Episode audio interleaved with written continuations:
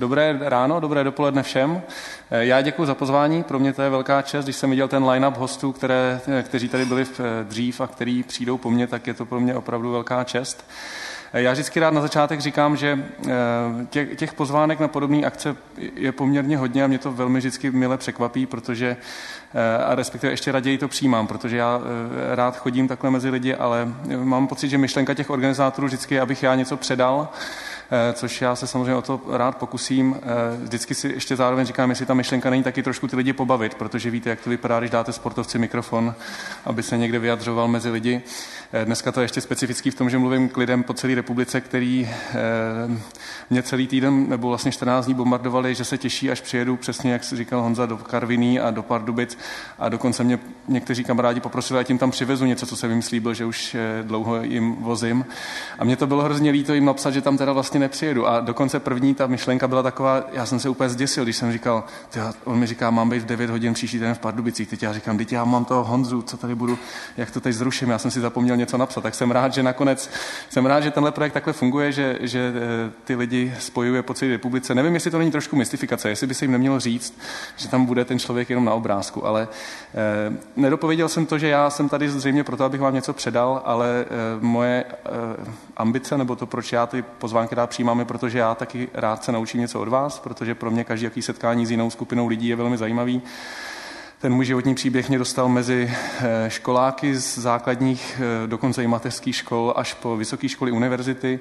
Eh, včera večer a dneska večer budu znovu přednášet mezi lékaři, mezi úplně vlastně jinou zase sortou lidí, který jsem bohužel měl díky svým příběhu možnost poznat poměrně blízko a mám možnost přednášet mezi zajímavými eh, podnikateli, s eh, lidmi ze startupů, lidmi, kteří mají skvělé projekty a proto vždycky se snažím na začátek to trošku odlehčit v tom, že budu rád, pokud to nebude pouze moje prezentace tady, eh, která bude možná dost, trošku netradiční, protože já nemám žádný slajdy, nemám žádný prezentace. Hned řeknu proč. Je to proto, že většinou, když člověk nejvíc potřebuje, tak spadne ta technika. Takže na to jsem se už jako rozhodl nespolíhat. Eh, většinou to spadne na takových těch akcích v těch IT firmách, jako, kde čekáte, že všechno bude právě fungovat skvěle, tak tam si připravíte tu prezentaci, aby to mělo trošku jako grády a v tu chvíli spadne prostě internet nebo spadne obrazovka nebo zvuk. Takže nemám prezentaci, budu spíš se snažit povídat, eh, taky proto, abych eh, zachoval tu originalitu toho povídání nebo vůbec toho přednesu, protože v momentě, kdy pořád jeden podle nějakých slajdů, tak se z toho stává tak trošku už jako namluvený, vlastně namluvený slovo, který já ten příběh neumím moc ohýbat, protože je víceméně pořád stejný. Ale tím, že nemám prezentaci a že to říkám pořád z hlavy a že nejsem speaker, tak eh, prakticky vždycky vznikne nějaký průšvih nebo nějaká vtipná situace, díky který si třeba něco, o něco víc zapamatujete. Takže budu rád, když mi sem pomůžete, budu rád, když eh, otázky případný nebudou přicházet až v posledních 20 minutách, tak jak to určuje harmonogram. Budu rád, když kdykoliv v průběhu se přihlásíte, když vás cokoliv bude zajímat. Eh, zároveň chci ještě zdůraznit, že to, co já vám říkám, nebo budu říkat, je taková moje pouze troufalá inspirace pro vás, pro vaše životy, pro vaše vztahy, pro vaši práci, pro váš vztah sami k sobě. Nejsou to žádný dogma, nejsou to věci, které bych měl vystudovaný eh, nebo podložený nějakým vědeckým výzkumem. Jsou to především moje zkušenosti a budu rád, pokud aspoň část z nich třeba vás bude k něčemu inspirovat nebo motivovat. Eh, protože vždycky jsem extrémně nervózní v začátku, tak eh, a ještě ke všemu tady jsou ty hodiny, to je úplně nejhorší, co může být. Já mám vždycky pocit, že to všechno rychle uteče, když nevidím ty hodiny a tady mi odbíhají ty vteřiny strašně pomalu, tak já začnu tím, že to takhle otočím, abych nebyl nervózní. A zároveň ještě bych potřeboval eh, trošku eh, víc času, protože všichni koukám, že tu snídaně berete doslova, že všichni tady ještě dojídáte snídaně. Já jsem tak nervózní, jsem do sebe ještě nedal vůbec nic. Tak využiju toho, že mám takový krátký video, který má 6 minut. Je to takový sestřih toho mýho příběhu. Je to z koprodukce HBO. V roce 2012 jsme do, do, do, dotočili takový eh, dokumentární časozběrný dokument, který má 50 minut. Eh, jednu dobu běžel na, myslím, 16 zemích HBO, si ten dokument takhle jako půjčují ty, ty, ty jednotlivé země. Mám ho tady i na DVDčku celý, pokud by vás to někoho zaujalo. Je tady šestiminutový sestřih, který vždycky mám pocit, že navodí takovou atmosféru do toho příběhu a eh, možná nám trošku taky napoví, o čem se tady budeme bavit. Takže já ho teď rád pustím, protože to video nemám rád, tak vždycky odcházím a teď toho využiju, že odejdu a dám si něco malého ke snídaní, ale za 6 minut slibuju, že jsem zpátky, jestli eh, se tam nějak ještě zbytečně víc nevystresuju. Tak zatím děkuju a prosím teda režii, děkuji.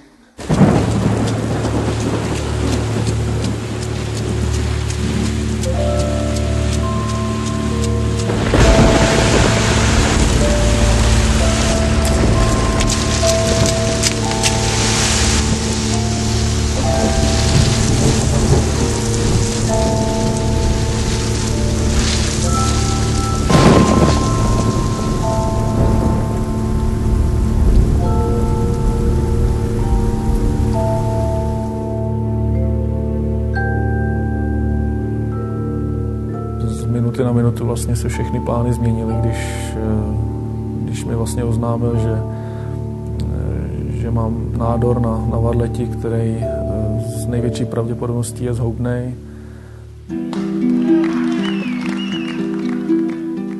V zápase na kurtě znám pravidla, vím, jak to probíhá, vím, co můžu čekat a co ne. Znám prakticky všechny hráče, se kterými se utkávám a vím, jak, jak na ně. Tady jsem trošku v nevýhodě, že nevím, co mě čeká, jak, to, jak ten zápas bude dlouhý, do kolika se bude hrát. Koukal zahájil chemoterapii, do konce roku chce badmintonista zpět na kurty. Já jdu trénovat poprvé po šesti týdnech. I když jsem unavený a bolelo to, tak jsem strašně rád, že jsem hrál. Skoro bych chtěl hrát znovu, ale... Je to jiný zápas, než jsem zvyklý. Jediný, na co spolíháme, tak je, že nepolevím, dokud, dokud tam nepadne ten poslední bod. No. Sám jsem si to teď vyzkoušel, jaký to je žít jako ty, takže odpověď je ne, nechci. Uvidíme, jak to bude trvat dlouho, ale věřím, že, že to zvládnu a až porazím tady toho soupeře, tak začnu porážet ty další, ty, ty jednodušší, ty na tom kurtě. To jsem si nechal vytetovat po olympiádě v Pekingu a pevně věřím, že pod to přibyde ještě Londýn 2012. Vypadá jako skin, nevěřím mu ani slovo. A na to odpověď. Není náhodou po chemoterapii? Tak tohle je pecka. Z čeho člověk vezme, kdyby se mu stalo něco podobného, ten optimismus? Kde ho má načerpat? Kde ho má najít v sobě? Já nechci, to znělo jako kliše, mně to přišlo jako přirozený, prostě to brát takhle. Já znám to z kurtu, když se nedaří, tak prostě nejhorší, co člověk může udělat, je se do toho ponořit a začít se v tom hrabat.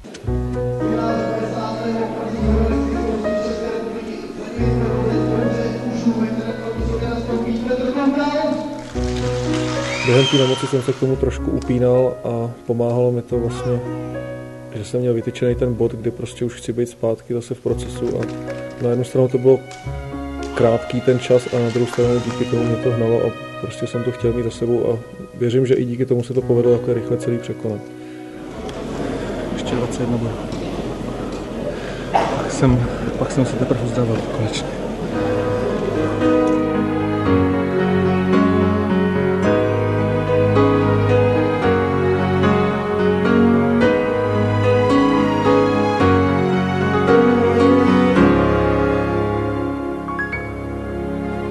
Je to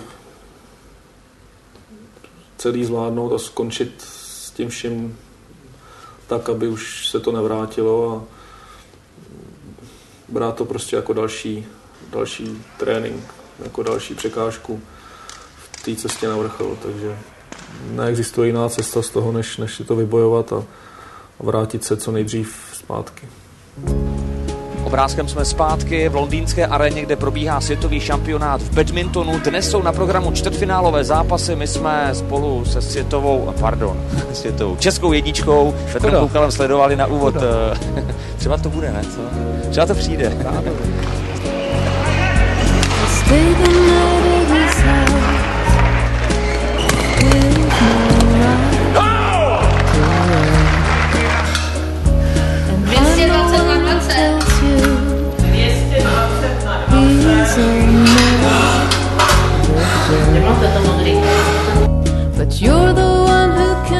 žiju v tom, že to, co dělám, je jakoby správný a že to mám dělat, to, co dělám. A že to mám dělat dobře a uh, že tomu mám dávat všechno. Ať teda se teď bavíme o tom uh, sportování, i třeba o tomhle filmu. Mě to fakt jakoby naplňuje svým způsobem a doufám, že prostě ty lidi fakt to třeba zasáhne a něco to změní. Že to ne, nezůstane uh, na DVDčku u nás doma v poličce.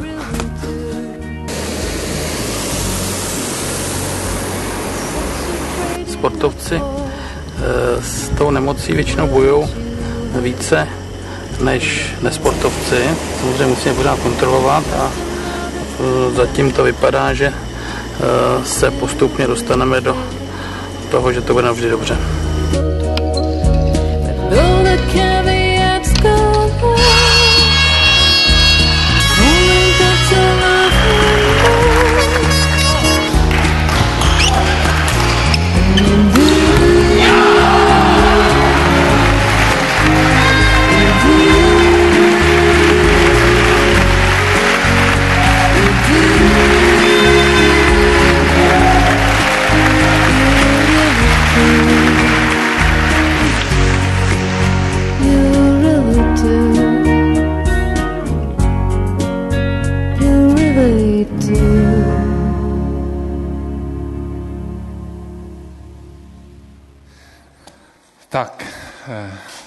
Pozornost, to bylo všechno, mějte se hezky. Honzo, to si nečekal, že? Tak, mezi tím, co vy jste se měli možnost podívat na ten krátký sestřih, já jsem z nervozity a hladovění přešel do nervozity a přejídání. To, co jsem tam stihnul si za těch 6 minut, si neumíte ani představit. Omlouvám se, na koho už nezbylo. Ale potřeboval jsem energii k tomu, abych vám teď ten příběh aspoň trošku přiblížil a povyprávěl blíž, protože samozřejmě to video je krátký, je poměrně plný takových těch záběrů zásadních, ale Věřím, že to osobní sdělení bude eh, snad silnější a, a lepší. Já to vezmu trošku obšírněji, protože se obávám, že ty hodiny e, tíkají velmi pomalu. Takže e, začal jsem, viděli jste tam sport badminton, sport, který zřejmě většina z vás zná, ale možná donedávna pouze z dovolených, nebo že jste ho hráli na chatě přes vrata. Eh, já jsem se od malička snažil hrát na, vlastně na té nejlepší možné úrovni, tak jak mi dovoloval věk a vůbec ty podmínky, protože můj táta hrál badminton. Pamatuju si od malička, že eh, mě brával na tréninky, pamatuju si ten zvuk toho míčku. Kdo jste někdy hrál badminton v hale, tak víte, že to má takovou specifickou takovou atmosféru. A e, pamatuju si taky, to si teda úplně nepamatuju, ale vlastně si vidím, znám fotky, kdy e, jsem ještě v postýlce úplně jako mimino a táta už mi tam dává tu badmintonovou raketu. E, to je poměrně vtipný s tím, když e, potom následně po prvních větších úspěších s náma byl nějaký velký rozhovor a on říká, že mě do toho sportu nikdy nenutil, že to bylo, že to bylo samozřejmě moje rozhodnutí, jestli ho chci dělat nebo nechci, tak tomu se vždycky usmíváme, ale jsem mu vděčný za to, že mě k tomu přived a že mi byl příkladem a vzorem a že především tady tu svoji roli toho otce, trenéra nikdy nepřehnal natolik, aby, aby mi ten sport znechutil, což se často stává v těch rodinných, vlastně si jako trenér, rodič, eh, velmi složitý vztah. Eh, u mě to bylo tak, že samozřejmě měl jsem období, kdy se mi moc nechtělo trénovat a kdy jsem měl pocit, že přicházím hodně, když nemůžu s kamarádama na, na diskotéku a na večírky. Tam teda trošku zasáh jako ostřej, ale nikdy to nebylo tak, že bych ho nesnášel a jsem mu za to vděčný. Stejně tak jsem mu vděčný za to, že po prvních úspěších, který se nám podařili vlastně na tom českém rybníčku, což tehdy já jsem prožíval jako velmi, jako velmi dobrý výsledky, když poprvé o mě napsali v podbrdských novinách a dokonce jsem v 16 letech jel na mezinárodní turnaj do Holandska, vyhrál, byl jsem druhý a vyhrál jsem asi 41 euro. E, tak to byl pro mě obrovský jako moment do té kariéry a mysleli jsme si, myslel jsem si, jak to jako už zvládám, ale v tu chvíli ten táta dokázal právě ještě zakročit v tom, že říkal, hele, tady mistrovství republiky pěkný, vyhrál si ho několikrát, ale pokud chceš jako v tom sportu opravdu uspět a chceš se mu věnovat doopravdy a nejenom tak při škole, tak musíš se to jít učit ven, musíš se to jít učit od jiných lidí, kteří to umí eh, podstatně líp, protože já osobně už ti tady vlastně nemám co dát v České republice. Ty tréninkové podmínky nikdy nebyly dobrý, bohužel nejsou ani do dneška, takže většinu kariéry já jsem následně strávil po cestách v zahraničí, a toho si hrozně vážím, že vlastně eh, dokázal odbourat to své ego eh, a řekl, že, že vlastně přiznal, že už mě nemá co víc naučit a že je potřeba si to učit od někoho dalšího. A tím vlastně začala ta moje cesta, eh, kterou já nazývám takovou olympijskou cestou nebo takový olympijský sen, protože jsem poprvé asi v 17 letech měl možnost vycestovat do Ázie. Tehdy to bylo do Číny, ten první velký výlet, který byl naprosto zásadní pro mě v kariéře, protože jsem tam odcestoval v době, kdy jsem si myslel, že jsem tady nejlepší prakticky v Evropě v týmní kategorii. Eh, myslel jsem si, že už nemůžu trénovat víc, že eh, tomu obětuju úplně všechno. A teď jsem tam přijel, byl jsem tam na dva a půl měsíce, úplně sám, eh, prakticky nikdo tam neuměl anglicky. Za prvních sedm týdnů, za první čtyři týdny jsem schodil sedm kilo a upozorňuji vás, že v 17 letech jsem byl už tak jako poměrně velmi jako vysportované, vyšlachovaný dítě nebo kluk a vůbec jsem netušil, co mě tam všechno čeká. Na, strašně náročné podmínky, možná to znáte z některých dokumentů, jak tam ty, ty Číňani musí trénovat a v jakém jako množství a, a v jakých podmínkách. Bylo to extrémně silný zážitek. Dneska nechápu, jak jsem to tam vůbec mohl vydržet, psychicky, fyzicky. Když si na to vzpomenu, tak se mi obrací žaludek. Ale byl to obrovský moment v tom, že to bylo v Číně, kde badminton byl velmi populární sport, je do dneška, je to jeden z národních sportů. A pro mě to byl obrovský moment v tom, že najednou jsem šel po městě, měl jsem badmintonové rakety a lidi si na mě ukazovali, že to je nějaký Evropan, který hraje badminton. Tady vlastně si pamatuju, že ve škole si ze mě dělali legraci, že hrajou badminton, protože všichni kluci hráli fotbal, hokej nebo tenis. A mě říkali, eh, že badminton je tenis pro buzeranty. A mě to bylo hrozně líto. To, a ze vší pokorou jako k menšině, o který mluvili. Uh, protože já jsem tomu věnoval úplně všechen čas a hrozně jsem se snažil a chtěl jsem je, už tehdy jsem snil o té olympiádě a oni vlastně, když mě viděli třeba, jak chodili podél haly a viděli nějak trénu, jak se mi smáli. Já si to pamatuju do dneška, taková ta dětská jako křivda, to, jak vám to je hrozně líto. A e, zároveň potom, když se mi začalo trošku víc zařit, tak ve škole třeba mě učitelé uvolňovali na ty turnaje a soustředění a to jsem byl ještě víc oblíbenější, když už jsem i přestal prak, jako prakticky chodit do školy a stejně mi to nějak procházelo, protože jsem se dokázal vždycky domluvit. To, to dětství bylo poměrně významně poznamenaný, ale první takový silný moment si pamatuju, že jsem si vlastně z toho jako ubližování nebo z toho pocitu křivdy nebo ublížení vzal to, že zkusím naopak si z toho udělat jako motivaci a takovým jako sebemrskačstvím a tím, že jsem si to jako začal užívat, to, jak se v tom jako oni vyžívají, tak jsem jako si říkal, pojď, ber si z toho energii a nauč se vlastně to využít ve svůj prospěch což je něco, co si nesu sebou až do dneška. Mě, myslím si, že mi to velmi výrazně pomohlo i v té době, když jsem se potřeboval eh, rychle zmátořit nebo vůbec eh, sebrat síly na, na překonání těžké nemoci. K tomu se vrátím za chvíli. Takže zajímavý momenty v tom dětství. Čína, obrovský zážitek. Všichni hrajou badminton. Bylo to asi čtyři roky před olympijskými hrami v Pekingu. Tehdy už jsem opravdu začal snít ten sen, že bych na tu olympiádu se chtěl dostat, eh, protože to bylo vlastně olympijské hry čtyři roky předtím v Aténách. Ten náš nejlepší hráč tehdy se tam nedostal, o kousek se nedostal, myslím, že o tři místa se nakonec nekvalifikoval a byl to ten stejný hráč, se kterým já už jsem dokázal hrát poměrně vyrovnaný zápasy. Tak jsem si říkal, když teď budu čtyři roky trénovat, tak by to mohlo výjít. Nebylo to jenom o trénování, o tom, že jsme museli cestovat a učit se to o těch nejlepších a samozřejmě tomu obětovat úplně všechno, včetně vysokých eh, studiů na vysoké škole a, a vztahů a, a podobně. Ale bylo velmi náročné si na to sehnat ty finance, protože v momentě, kdy musíte cestovat po světě a všechno si platit ze svého, protože ta podpora státní tady v, tý, kor v těch velmi jako málo profilovaných sportech je velmi nízká, nebo byla velmi nízká, takže prakticky na všechno jsme si ty peníze museli sami najít. Rodiče mě nemohli už podporovat ze svých vlastních zdrojů, když už to obnášelo takovýhle velký cestování. Takže najednou z toho badmintonového života já jsem trošku pronikal i do toho světa podnikání, protože jsme chodili po firmách a snažili jsme si ty peníze někde eh, z těch lidí vlastně vyprosit. Tehdy opravdu to byla jako prozba, jestli by nám pomohli ve splnění našich cílů a moc jsme jim za to ani nemohli nabídnout. Do dneška jsem těm lidem, kteří nám pomohli v začátku, velmi vděčný, protože bez jejich pomoci eh, bych se nikdy nedostal na tu olympiádu, protože ty turnaje, ta sezóna tehdy stála třeba milion korun. A my jsme neměli vůbec šanci to sami sehnat. Od svazu jsme dostali podporu, která pokryla třeba 10% a zbytek jsme si museli poschánět. A byla to obrovská zkušenost a znovu taková vlastně malá taková křivdička, že člověk hraje na těch turnajích a já jsem tam vždycky jezdil sám, bez trenéra, spal jsem vždycky v nějakém motelu, abych ušetřil, abych eh, měl na tu letenku. A často jsem ty zápasy prohrál třeba v koncovce a proti mě hráli, nastupovali hráči, kteří měli ty velký týmy, měli tam ty maséry a fyzioterapeuty a spoluhráče, bydleli v těch nádherných hotelech a všechno měli placený a ještě měli peníze za to, že jsou vlastně sportovci. No.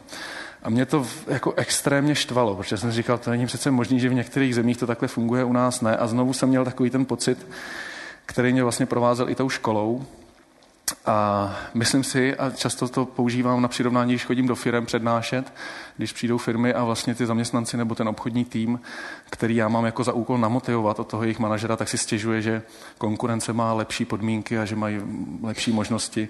Dokonce jsme měli firmu, kde firma, ty zaměstnanci si stěžovali, že nemůžou podávat výkon, protože jim eh, sebrali ty Audi A6 a dali jim A4.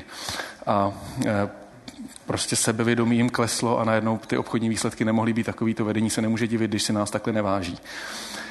Zajímavý moment pro mě vůbec takhle si to poslechnout a snažím se to vždycky přirovnávat k tomu sportu. Není to jenom můj sport, je to většina těch příběhů mnoha českých sportovců, samozřejmě nejenom sportovců, i lidí, kteří dosáhli úspěchů v, v různých oborech, tak máme ty příběhy, si myslím, velmi podobné. A e, myslím si, že je extrémně důležitý překonat takový ten pocit té křivdy a naopak si z toho něco vzít pro sebe, snažit se na tom najít něco pozitivního, protože to je jediná cesta ven. To je moje zkušenost, že hrabat se v tom a, a vyčítat si, proč jsem se nenarodil v Dánsku, kde mají lepší podmínky, tak to se shodneme, že to k ničemu nevede. Navíc ještě vlastně jsem si neuvědomoval, že kdybych třeba v tom Dánsku se narodil, tak třeba se nikdy ani do toho badmintonového světa nedostanu, protože ta konkurence je tam daleko větší a, a podobně a podobně. Takže další takováhle zajímavá zkušenost se scháněním těch peněz. Velký, jako velký zásah do té kariéry, protože najednou člověk nemůže jenom trénovat od rána do večera tak, jak by chtěl, ale musí taky sehnat čas a, a vůbec vyšetřit ten čas na to, aby se mohl věnovat těm partnerům. Postupem času jim taky něco nabízet, protože už jako potom prvním jako úspěchu, kdy se mě na tu olympiádu teda v roce 2008 podařilo kvalifikovat, následovalo takový jako velký uspokojení moje a samozřejmě obrovská touha kvalifikovat se i na, nebo hrát dál, protože už při zahájení olympiády v Pekingu, jestli si to pamatujete, byl tam takový ten obrovský stadion, který se říkalo Ptačí hnízdo. Eh, bylo to něco, co jsem nikdy neviděl, tak velký stadion on nevypadal možná v televizi, ale byl extrémně vysoký, takže my, když jsme vcházeli na to zahájení, tak my jsme už byli prakticky pořád, už jsme byli vlastně na ploše a pořád jsme ještě neviděli konec těch tribun, který byly nad náma. A já si do dneška pamatuju, jak úplně duněl, duněla pod náma podlaha a takový vibrace to tam jako neslo z toho, jak ty lidi tam vlastně fandili a tleskali. Byl to neskutečně silný zážitek. A pamatuju si, že ještě tam, ještě než jsem vůbec nastoupil k tomu turnaji olympijskému, který nakonec eh, se mi nevydařil, nevyhrál jsem tam ten zápas v, v prvním kole a tím pro mě ten turnaj skončil, tak už několik dní předtím během toho zahájení jsem byl rozhodnutý, že prostě musím jít na další olympiádu. To byl tak silný moment. Možná někdo z vás byl někdy na olympiádě a zažil tu atmosféru aspoň eh, z pozice třeba fanouška. Je to nějaký sportovec, který byl na olympiádě? Mě to vždycky překvapí, protože já se někde zeptám, a třeba už jsem měl takovouhle skupinu, tam bylo asi 32 lidí a dva se přihlásili. Mě to úplně rozsekalo, že jsem, já jsem se tam tvářil, jako že to je něco extrémně unikátního. A tam bylo 32 lidí a dva řekli, jo, já jsem tam byl taky. Jeden dokonce měl poměrně jako dobrý umístění tak vtip, takže eh, zážitek. Na, jako fanoušci jste možná byli, je to takový nepopsatelný pocit eh, té energie v tom místě, je tam 10 tisíc sportovců celého světa, který celý život nejsou to vlastně v tu chvíli eh, jenom takový ty gumy sportovní, který jako celý život chtějí vydělávat peníze a být nejlepší na světě, ale ta energie se tam spojí toho, že čtyři roky nebo celý život možná Eh, člověk se snaží dosáhnout toho, aby se na tu olympiádu dostal. A najednou tam je, přiletí tam, přistane tím letadlem a začne nasávat tu atmosféru toho místa, těch, ta olympijská vesnice, kde se všichni ty lidi vlastně schází, tak je, je prostě nabitá. To je, kdyby se to dalo měřit, tak já nevím, jestli někde jinde může být takováhle atmosféra, protože eh, je to vlastně pro většinu těch lidí, je to tam naprostý vrchol kariéry a všichni to prožíváme navzájem, pardon, navzájem sdílíme a, a mě to neskutečně motivovalo hrát zase dál, i když do toho Pekingu jsem odlítal s tím, že možná třeba bych po té olympiádě mohl skončit, protože jsem cítil, že možná ten e, můj limit, ta limitace tím, že jaký se ho jsem prostředí a jaký mám, nemám podmínky, e, bude to, že se na tu olympiádu dostanu a tím to vlastně skončí. Okamžitě jsem si to rozmyslel, chtěl jsem jít na další olympiádu, vrátil jsem se z Pekingu, začal jsem znovu trénovat, začal jsem hledat možnosti, jak se ještě víc zlepšovat a najednou jsem se dostal do stádia, kdy už měl jsem pocit, že nestačí jenom vlastně trénovat co nejvíc forehandů a backhandů a, a jezdit do Ázie, hrát s těma nejlepšíma. Najednou jsem měl pocit, že už vlastně se líp jako fyzicky a herně neumím tolik posouvat. Možná to znáte z jiných sportů, že se říká, že 30. na světě nebo 50. na světě umí prakticky stejné dovednosti jako ten druhý nebo první, akorát to nedokáže prodat v tom zápase nebo v tu správnou chvíli nebo ve více zápasech za sebou.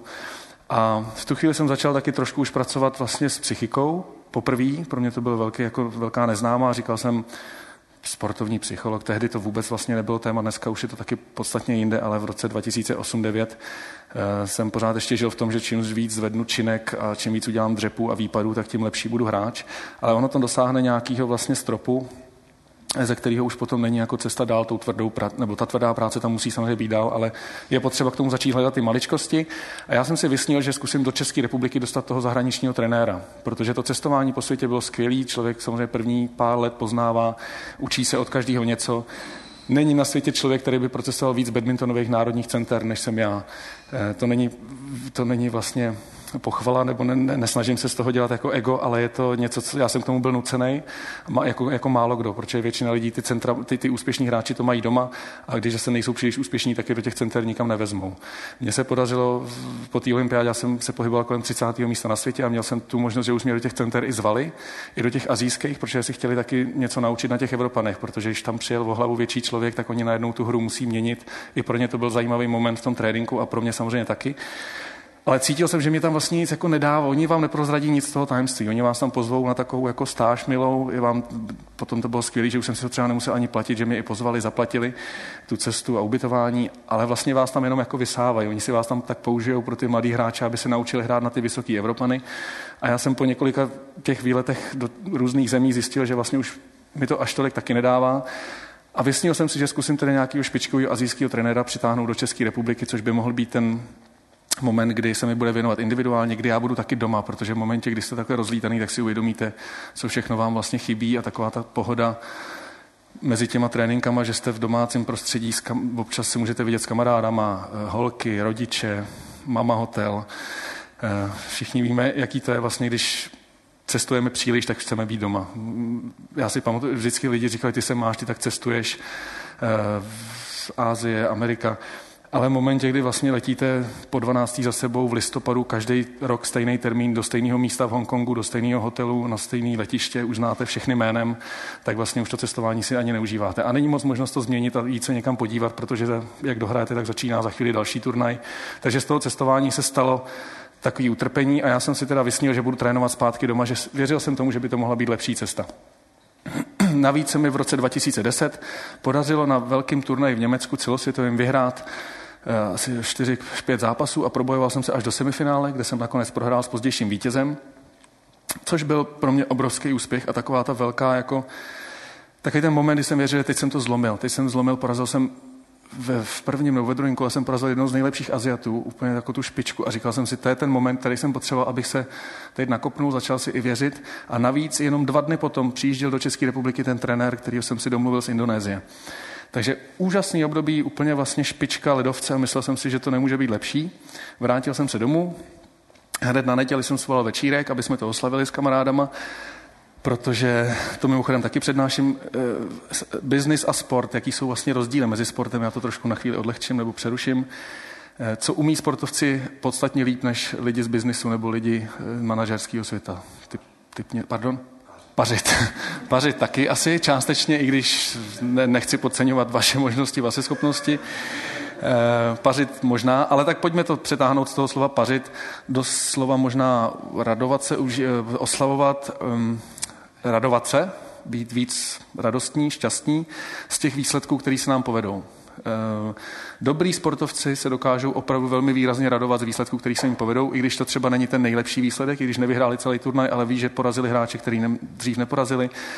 Mají dobrý pocit ze hry, nauč, dokázali do hry dostat nové věci, které dřív třeba neuměli, tak to dokáží prožít, dokáží se radovat, dokáží si to napsat a vlastně na tom staví tu kariéru.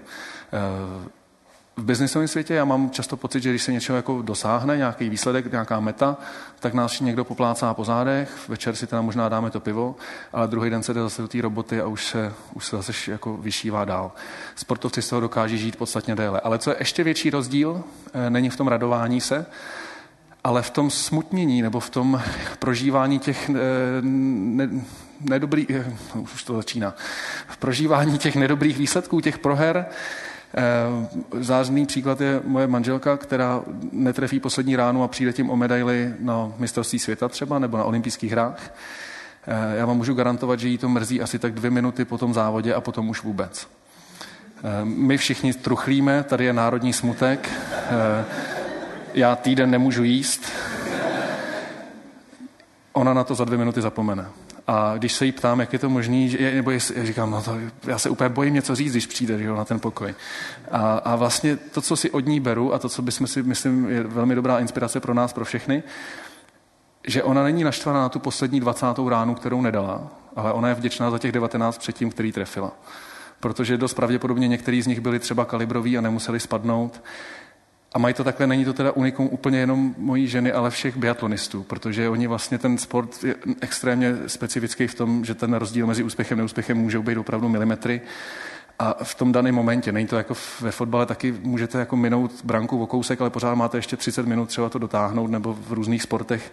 Eh, dokud ten soupeř nedá těch 21 bodů, tak ještě pořád máte šance, ještě to tady, když se jednou odstřelíte, nebo na té poslední střelbě vlastně je to jasně rozdaný, kdo dá, nedá. Takže je to v tom jasném malém momentě, tak malý rozdíl závisí na tom, jestli ano nebo ne. Ale oni k tomu přistupují úplně jinak. Oni nedojedou závod a neřeknou, jo, kdybych já tehdy dal tam tu ránu, tak jsem teď mohl mít medaily. Oni, si vlastně už, oni jsou šťastní, že dali ty předchozí rány, protože taky mohli 19 nedat a dát tu poslední. Tak znova taková inspirace toho, že vlastně eh, sportovci si myslím dokáží podstatně líp unést ten neúspěch, dokáží se z ní poučit a dokážou eh, vlastně si z něj vzít to nejvíc, co můžou a tím to pro ně končí a jdeme zase od začátku. A není to tak samozřejmě, že se to jednou nepovede, já se z toho poučím a příště se to povede. Teď eh, znáte určitě, zkuste někdy se na to zamyslet z toho pohledu, jaký vám teď nabízím v novinách, když čtete, že další sportovec znovu neproměnil v důležitou chvíli matchball a tak dále. To jsou desítky a desítky těch nevydařených pokusů, ze kterých se vracíte domů a začínáte to trénovat. Učíte se to, vymýšlíte, jak to natrénovat, aby to příště vyšlo. Věnujete se tomu třeba půl roku, nebo rok, nebo dva a přijde zase ten velký závod a, a může se klidně stát, že znova se to nepovede.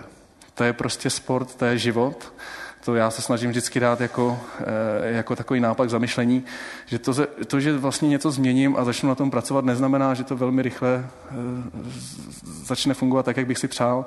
Eh, můj kamarád mi vždycky dával jako přirovnání velký zaoceánský parník, když potřebuje zatočit, tak taky potřebuje čas, než prostě ten kurz vyrovná a ten čas je velmi relativní, v tom sportu naprosto.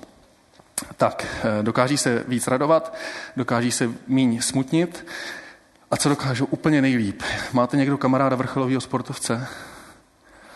Kdybyste měli, tak víte, že buď se mu nedovoláte, protože trénuje, anebo se mu nedovoláte, protože odpočívá. Protože spí, protože je v sauně nebo na masáži, nebo na fyzioterapii, anebo se válí někde na pláži. Sportovci dokáží odpočívat. Business svět mám pocit, že nedokáže odpočívat. Jedeme prostě totální výkon, úplnou hranou, dokud to jde, dokud to jde a znám takové ty řeči a já jsem byl, dokud jsem to nepoznal, tak jsem byl jeden z nich. Já bych si snad odpočinul jedině, kdybych byl nemocný. Nebo kdyby se něco stalo, nebo kdyby mi šéf dal, kdyby mě vyhodil šéf, tak si konečně odpočinu. A možná tak trošku nenápadně si pro ty věci šaháme a trošku si na ně jako čekáme a tak na ně jako trošku si vlastně i přitahujeme. Sportovci vrcholoví, který pochopí, o čem ten výkon je, dokáží extrémně dobře odpočívat protože ví, že když nebudou odpočatý, nedokážou podat výkon na tréninku, nedokážou podat výkon v turnaji. A nebo možná v nějakou chvíli, ano, přetáhneme to, teď mám nějaký důležitý období, tak to zkusím, ale nikdy nevíme, kdy nás to dožene. Odpočinek je taky trénink. Odpočinek je výkon. Myslím si, že ve spoustě lidských eh, oblastí to platí možná ještě víc než v tom sportu. A je dobrý se nad tím zamyslet. Takže sportovci dokáží odpočívat velmi dobře. Já vůbec nevím, jak jsem se k tomu dostal teď. Eh, potřebuji vrátit zpátky na trať. Jo, slavili jsme. Přijel jsem z Německa, pařili jsme.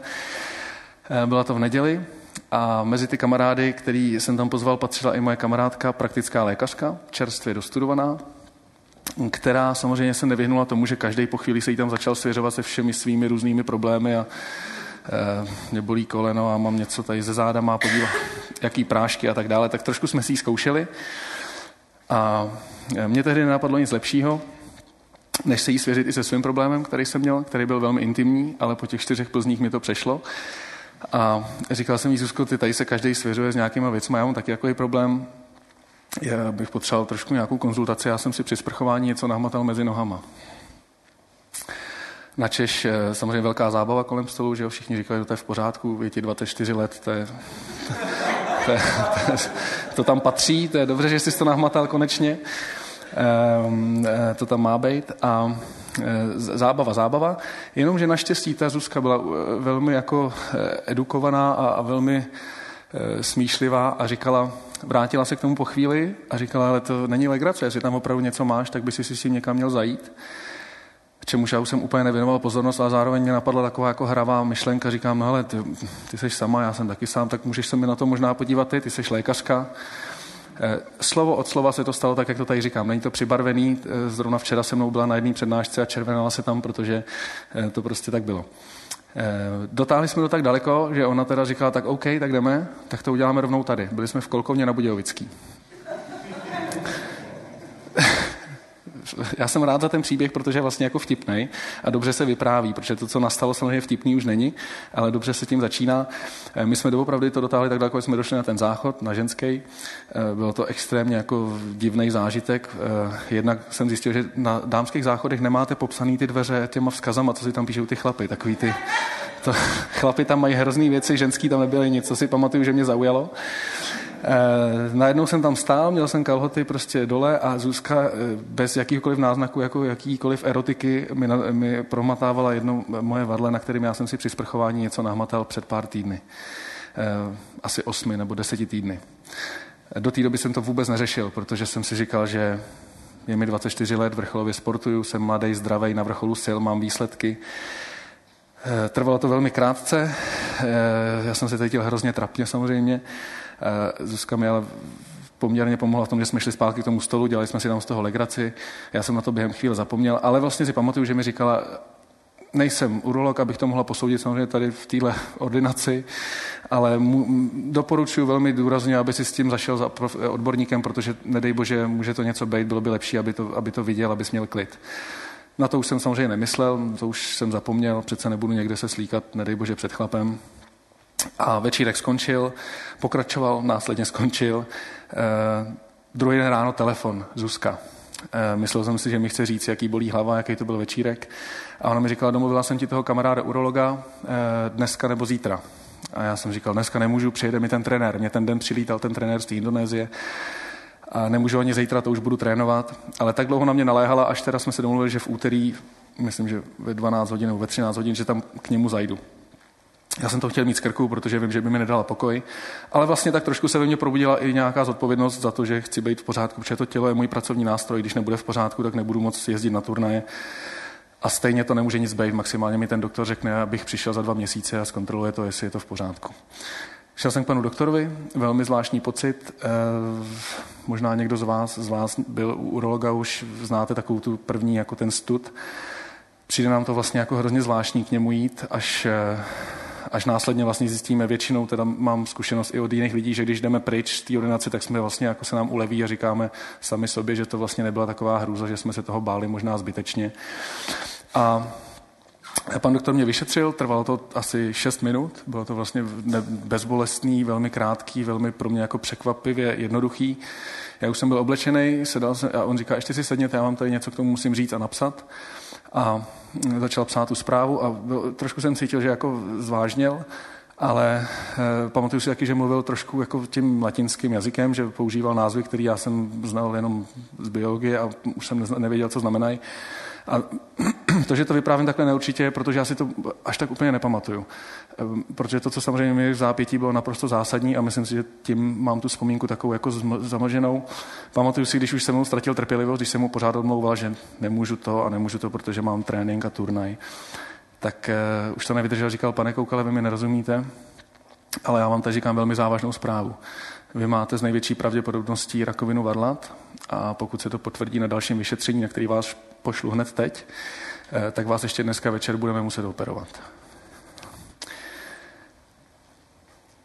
V tu chvíli si myslím, že je úplně jedno, jestli jste vrcholový sportovec, který si myslí, že je mistr světa nebo bude mistr světa, eh, top manažer, který vydělává miliony korun, anebo mladý kluk, který si myslí, že ho nic neporazí.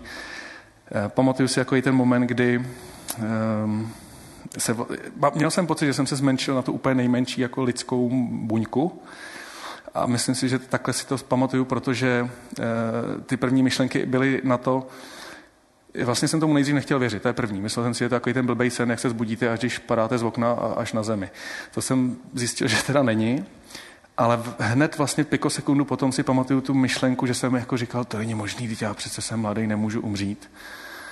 A to celé se ještě změnilo v to, že jsem vlastně najednou si uvědomil, já chci hrozně žít. Já nemůžu přece teď jako odejít. Mám tady ty rodiče, mám tady ty kamarády, badminton, samý důležité věci.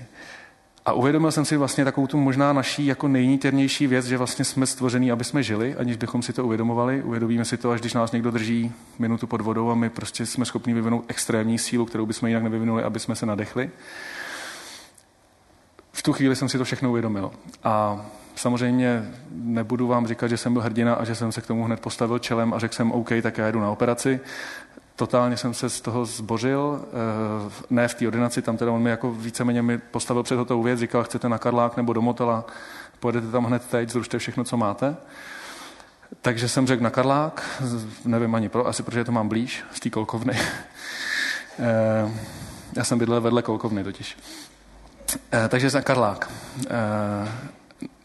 jel jsem rovnou tam, respektive než jsem teda se rozjel, tak jsem v tom autě se trošku složil, začal jsem bulet, nevěděl jsem, co mám dělat, musel jsem někomu zavolat taky, nebo měl jsem pocit, že musím někomu zavolat.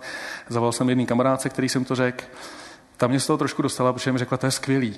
A já jsem říkal, jak to může být skvělý, tyjo? Mě říkají, že jako, já jsem měl pocit, že, že opravdu umřu, protože když jsem si uvědomil tu dlouhou dobu, než jsem to vůbec někomu řekl a než jsem na to vyšetření přišel, která opravdu byla třeba 6, 7, 8 týdnů, a v tu chvíli ten doktor vám řekne, že ještě ten večer musíte na operaci, tak si představíte to nejhorší, to, co známe z těch filmů, z knížek, možná z nějakých příběhů z okolí. Eh, že to je tak rychlý, že najednou asi už je pozdě v mém případě. Až, nás, až následně jsem zjistil, že tady ty věci kolem urologie se velmi často operují prakticky hned z nějakých důvodů, který nemusí nutně znamenat, že jste na tom tak špatně. Není to žádná jako VIP služba. Eh, všechny kluky, kterým najdou takovýhle nádor, ať je v jakémkoliv stádiu, tak se vlastně posílají na, na, na vysoké škole se učí na medicíně, do západu slunce se musí operovat z nějakých důvodů. Takže mě velmi uklidnila, říkala, to je dobře, že se na to přišlo takhle rychle, prostě budeš to mít rychle za sebou, určitě to je v pořádku, tak já jsem se trošku pochlapil. Do té doby, než jsem zavolal našim, protože těm jsem taky měl pocit, že bych jim měl zavolat, eh, volal jsem tátovi, který je pro mě takový ten vzor toho jako velkého chlapa, který nebulí nikdy. Ten samozřejmě to taky jako nebylo úplně ideální, ale eh, hrozně silný zážitek. Najednou jsem byl v té nemocnici. Eh, Prosím vás, to celý neříkám proto, abyste byli jako posmutnělí. Je to dobrý, protože jsem tady teď a říkám to proto, aby jsem řekl tu zkušenost. Já mám vždycky pocit, aby to nespadlo do nějakého jako naříkání.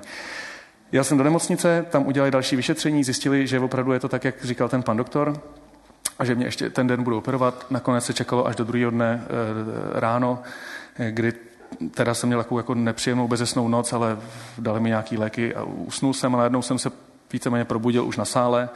E, operace, zase jsem se probudil na pokoji, bylo takový jako všechno takový kouskovaný.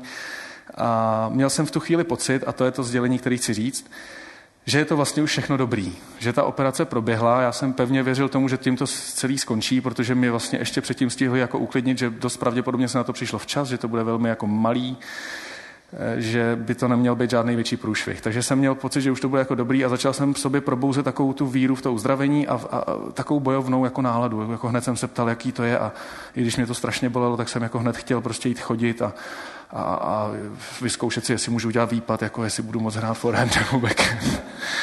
A e, bohužel teda se nepotvrdily úplně ty nejlepší předpoklady, potvrdilo se to, že ten nádor byl z nějakého typu zhoubnějšího, takže je pravděpodobný, že už někde by mohly být i nějaký další jako ložiska, takže jsem musel podstoupit hned další dny nějaký další vyšetření, který nakonec neprokázaly žádný velký metastázy, ale zároveň e, nějaký další odběry a věci e, řekli, že by bylo lepší projít nějakou zajišťovací léčbu e, chemoterapii. Což samozřejmě nebylo nic příjemného, trvalo to nejdřív čtyři dny jsem regeneroval nebo dával se dohromady po té operaci, následně přišly ty chemoterapie, což znáte možná z filmů, z knížek, zase doufám, že ne z žádných osobních zkušeností, ale není to nic příjemného, na tom se asi shodneme. Já nevěděl, co od toho očekávat, ale důležitý moment, který chci vypíchnout, je ten, že už jsem vlastně absolutně věřil tomu, že to bude dobrý. Jednak kvůli tomu ujišťování těch lékařů, ale i a tady teda vděčím tomu, myslím si, absolutně tomu sportu, rodičům, výchově, ale znovu říkám, ten sport si myslím, že v tom hrál obrovskou roli. Jednak fyzicky, že jsem, když mě říkali, co ta chemoterapie je, jak to na to tělo působí, tak jsem vlastně tak trochu si to přirovnával k těm tréninkům, protože když jdete do posilovny a cvičíte tam ty dřepy nějaký s činkou, nebo hrajete na tom kurtu, nebo běháte, tak ono se to zdá, že ten sport je jako zdravý, zdravá věc, ale jenom do určitý míry. Když trénujete vrcholově profesionální sport, tak to se zdravím nemá prakticky nic společného. A každým tréninkem si to tělo huntujete jednak nějakýma kyselinama, který to tělo produkuje, toxinama a tak dále. No a pak dále máte zbytek dne a celou noc na to, abyste zregenerovali, abyste druhý ráno znova šli do toho, do té práce vlastně. A e, já jsem si to tak jako přirovnal k tomu stejnému, že teda zjistil jsem, že každý den 6 hodin budu na nějakých kapačkách, kde část z toho vlastně jsou nějaké zajišťovací věci, které vám pomůžou se s tím poprat a pak je ta zásadní část, nějaká ta lahvička, eh, myslím, že měla 750 ml, kde je vlastně ta látka, která vám pomůže zbavit se těch eh, zbytků případných jako nádorů, který můžete někde mít, ale která je bohužel tak agresivní, že sebou bere i takový ty zdraví buňky, které rychle rostou, to znamená vlasy, eh, chlupy, nechty a tak dále. Vysnil jsem si, že budu ten případ, který mu to jako neublíží, protože jsem si někde dočet, že jsou i lidi, na který to nepůsobí špatně, takže jsem si hned jako snažil sugerovat tu nejlepší možnou variantu, že budu zdravej, rychle, že mi budou stačit jenom ty tři cykly, nebo vlastně původně plánovali dva. E, říkal jsem si, že mi neslezou vlasy určitě, přece mě neslezou vlasy, když jsem chlap silnej. Když tak si je tam nějak prostě udržím.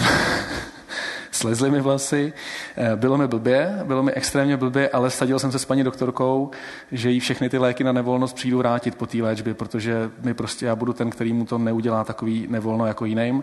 A všechny tady ty dneska teda musím říct úplný jako kraviny, který člověk řeší a začíná tak jako sám na sebe si šije byč, tak si myslím, že jsou důsledkem té sportovní nějaký jako magoroviny, kterou mají ty sportovci v sobě, že si ze všeho snažíme dělat soutěž. Já jsem třeba donedávna chodil do sauny a vždycky jsem soutěžil, že kdo tam vydrží díl, to je jasný. Přece neodejdu dřív, než ten, co přišel těsně přede mnou. Vlastně ty sportovci to takhle mají, já myslím, že znáte určitě ty příběhy. A že i když jdete regenerovat do sauny, tak z toho máte soutěž. Jako, to je úplně šílený. Jo? A nemůžete se toho zbavit. A já už dneska nejsem profesionální sportovec a mám to úplně stejně. Nemůžu se toho pořád zbavit. Um, takže jsem si to udělal i z různých tady těch právě jako maličkostí, takový jako malý soutěže a snažil jsem se na tom, jednak mi to, to díky tomu líp utíkalo, ale zároveň uh, si myslím, že mě to jako dodávalo tu víru a sílu, že to bude všechno v pořádku. Dobrý den.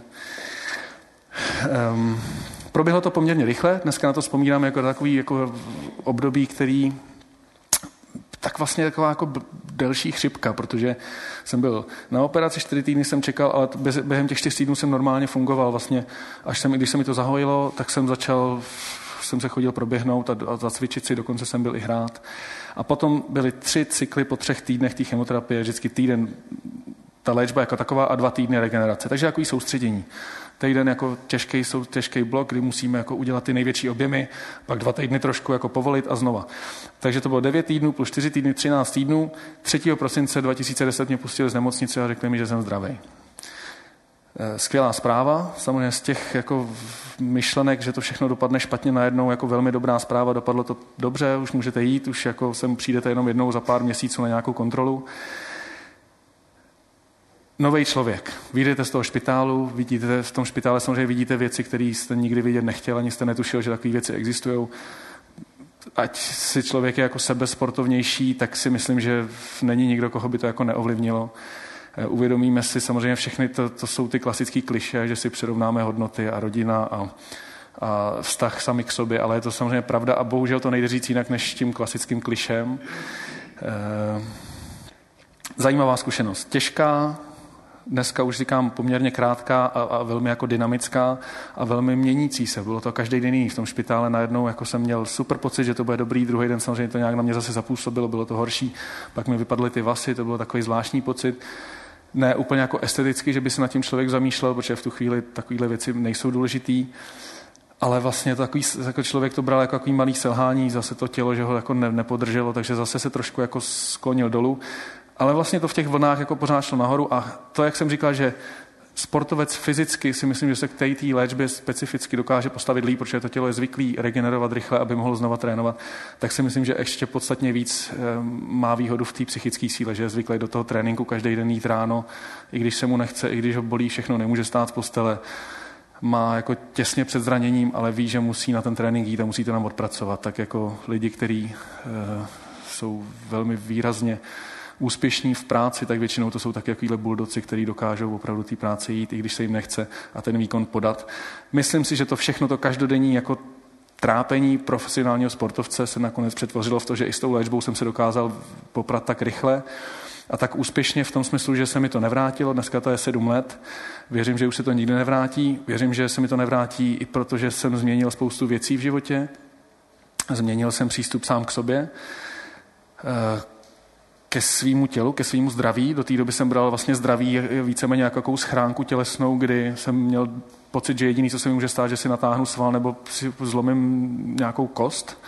Ale vlastně mi vůbec nedocházely ty niterní procesy, co v tom těle, jaký jsme vůbec jako nástroj, co to tělo je za úžasný stvoření, protože jednou, když mi vyměňovali třeba tu chemoterapii, tu, tu látku, tak ukáplo kousek jako na radlo. A jedna kapka toho Cyraitu tak odbarvila to prostě radlo modrý udělala tam takovou tečku. A najednou si uvědomíte, že takovýhle jako hrozný látky to tělo dostane 750 ml každý den, dohromady vlastně 15krát. To je prostě nevím kolik litrů jako žíraviny. A to tělo to dokáže zpracovat bez nějakých jako zásadních poškození, krom toho, že nám teda přestanou jako růst vlasy. To je neskutečný, co vůbec v sobě máme. A člověk si uvědomí takovéhle věci, které nám jsou vlastně přirozené, protože to, že dýcháme, nikdo se teď nesoustředíme na to, že dýcháme ale vlastně všichni dýcháme. I v noci, když spíme, tak dokonce dýcháme, většina z nás. Myslím si, že to je skvělý tady ty věci jako začít uvědomovat, protože si začneme vážit sami víc sebe, začneme si možná víc vážit toho, jak se k té tělesné schránce budeme chovat, nejenom tím, co budeme do sebe dostávat za potraviny a nápoje, ale i možná to, v jakém prostředí se budeme pohybovat, jestli eh, možná třeba přestaneme šetřit na madracích, protože víme, jak ten spánek je důležitý najednou, eh, jak to tělo je takový složitý organismus, který je potřeba prostě si chránit a starat se o něj. No a celý z toho těla to přichází do té hlavy, kde si myslím, že té práce a těch možností, jak jako zlepšit vztah sám k sobě a vůbec ke svým okolí a ke společnosti, tak začíná a končí prostě mezi ušima, protože tam máme neomezené možnosti. Já jsem o tom naprosto přesvědčený, ještě víc než kdy jindy, právě po tady té zkušenosti. A pokud aspoň částečně bych vám mohl nabídnout inspiraci v rámci toho mýho těžkého příběhu, který vůbec nebyl příjemný, ani komu ho nepřeju, tak pokud si z toho dokážete vzít třeba aspoň nějaký kousky, eh, které vám pomůžou v uvědomění si toho, jak máme jako úžasné bytosti, jaký jsme, jaký dar máme, že tady vůbec můžeme být, že se vlastně narodíme. A navíc ještě eh, zde v České republice ve vytápěné nebo klimatizované místnosti, v demokracii, poměrně jako bezpečném prostředí. Myslím si, že to je obrovský dar, který často zapomínáme a e, nebýt té těžké zkušenosti, tak já jsem si to taky nikdy neuvědomil.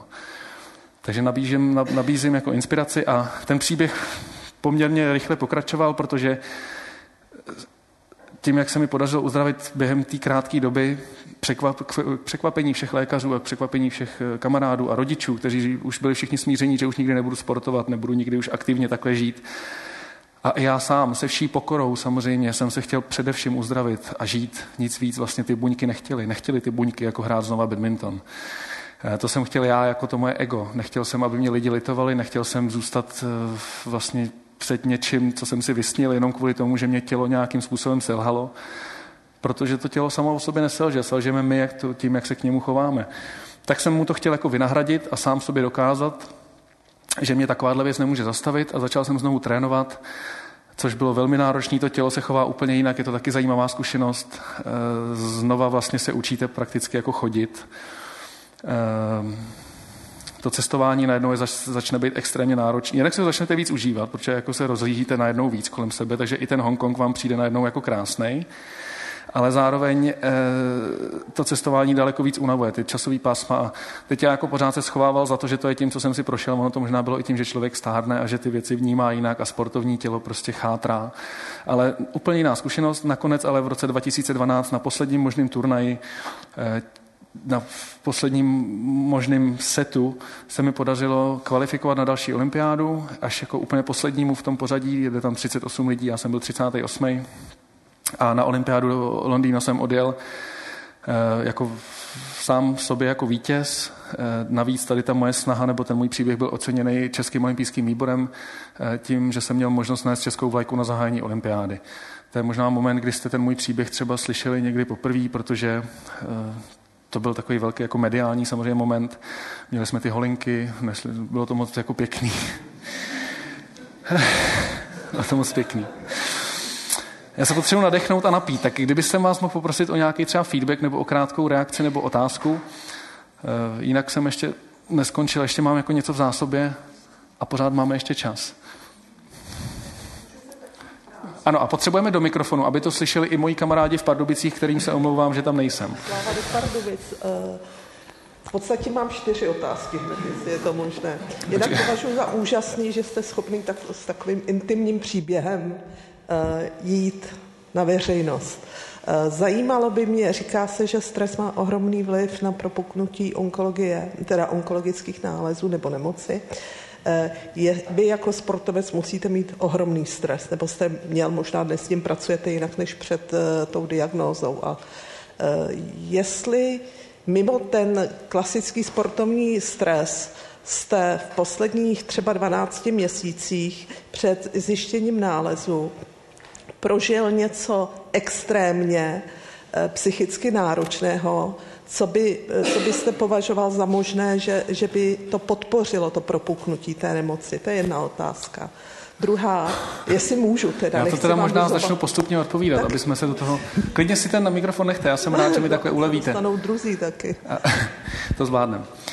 Eh, já se omlouvám, že jsem si sednul. Já jsem úplně zapomněl, že jsem sportovec. Sportovci rádi odpočívají. Eh, já vždycky začínám tu přednášku tím, že si sednu a potom vysvětlím proč. Tak tady jsem na to ve víru zapomněl, tak eh, doufám, že vás tím neurazím. Ne, neuvědomil si nic jako naprosto tak zásadního, že bych jako si vzpomněl na něco, co mě na týden jako vyřadilo ze hry, nějaká stresová událost, že nevím, by někdo blízký třeba něčím takovým procházel.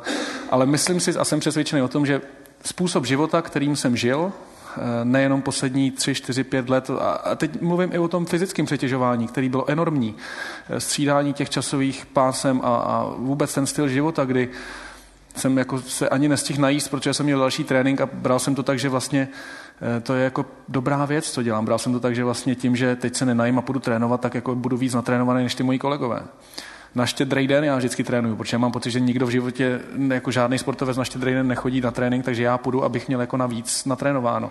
A takovýhle jako malé věci, které možná tehdy byly jako vtipný, tak si myslím, že se mohly poskládat s velmi výrazným jako přičiním toho psychického jako přístupu.